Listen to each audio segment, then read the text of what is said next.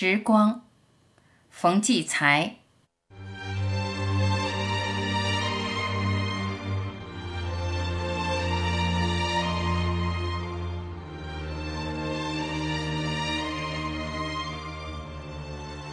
一岁将近，便进入一种此间特有的情分中。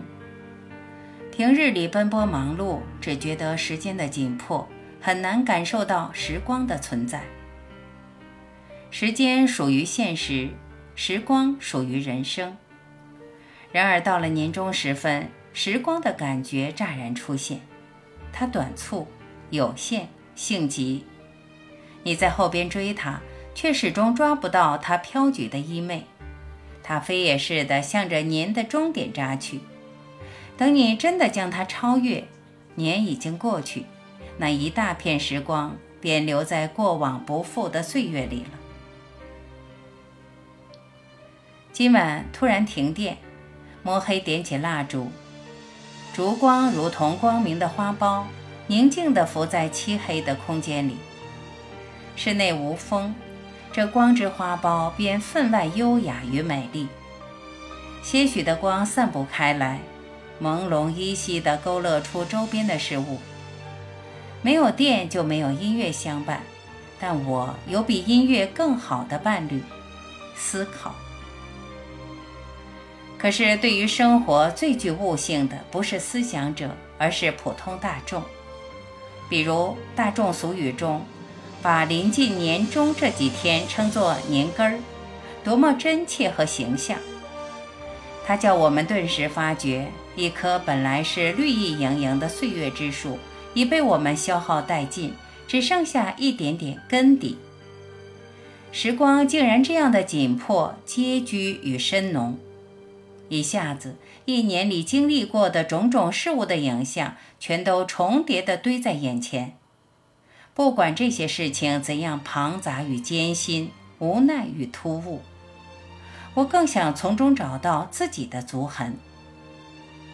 从春天落英缤纷的京都，退藏到冬日小雨空蒙的雅典德尔菲遗址，从重庆荒芜的红卫兵墓。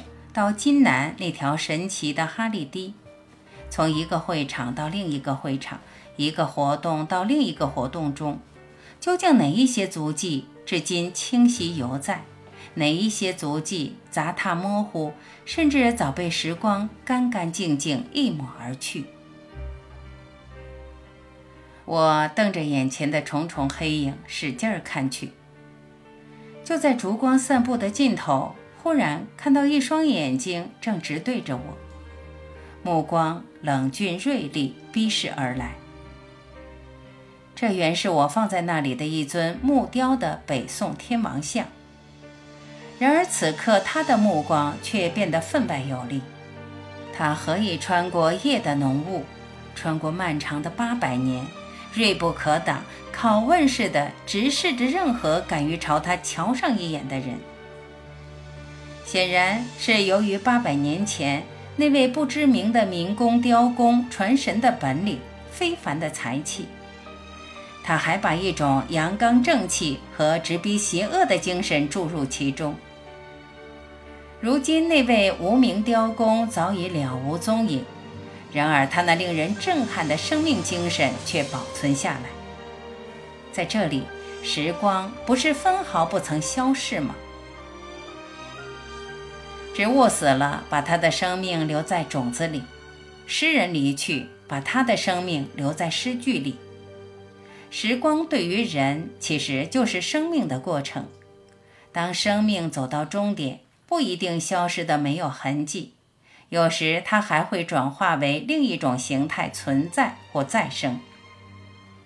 母与子的生命的转换，不就在延续着整个人类吗？再造生命。才是最伟大的生命奇迹，而此中，艺术家们应是最幸福的一种。唯有他们能用自己的生命去再造一个新的生命。小说家再造的是代代相传的人物，作曲家再造的是他们那个可以听到的迷人而永在的灵魂。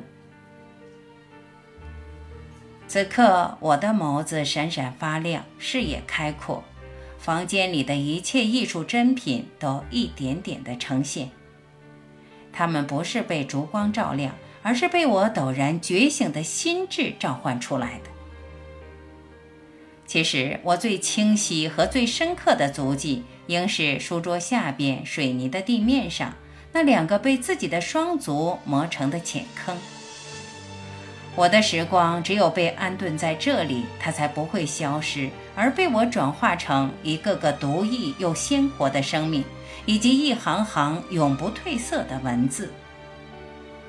然而，我一年里把多少时光抛入尘嚣，或是支付给种种一闪即逝的虚幻的社会场景，甚至有时属于自己的时光，反成了别人的恩赐。检阅一下自己创造的人物吧，掂量他们的寿命有多长。艺术家的生命是用他艺术的生命计量的。每个艺术家都有可能达到永恒，放弃掉的只能是自己，是不是？迎面那宋代天王瞪着我，等我回答。我无言以对，尴尬到了自感狼狈。忽然电来了，灯光大亮，事物通明，恍如更换天地。刚才那片幽阔深远的思想世界顿时不在，唯有烛火空自燃烧，显得多余。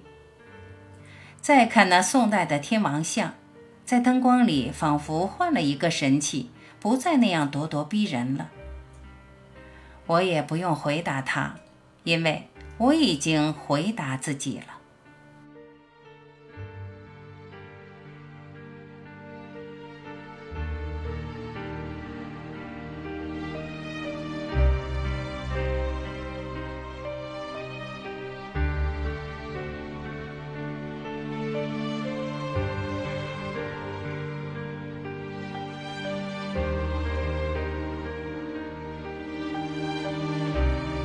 感谢聆听，我是晚琪，再会。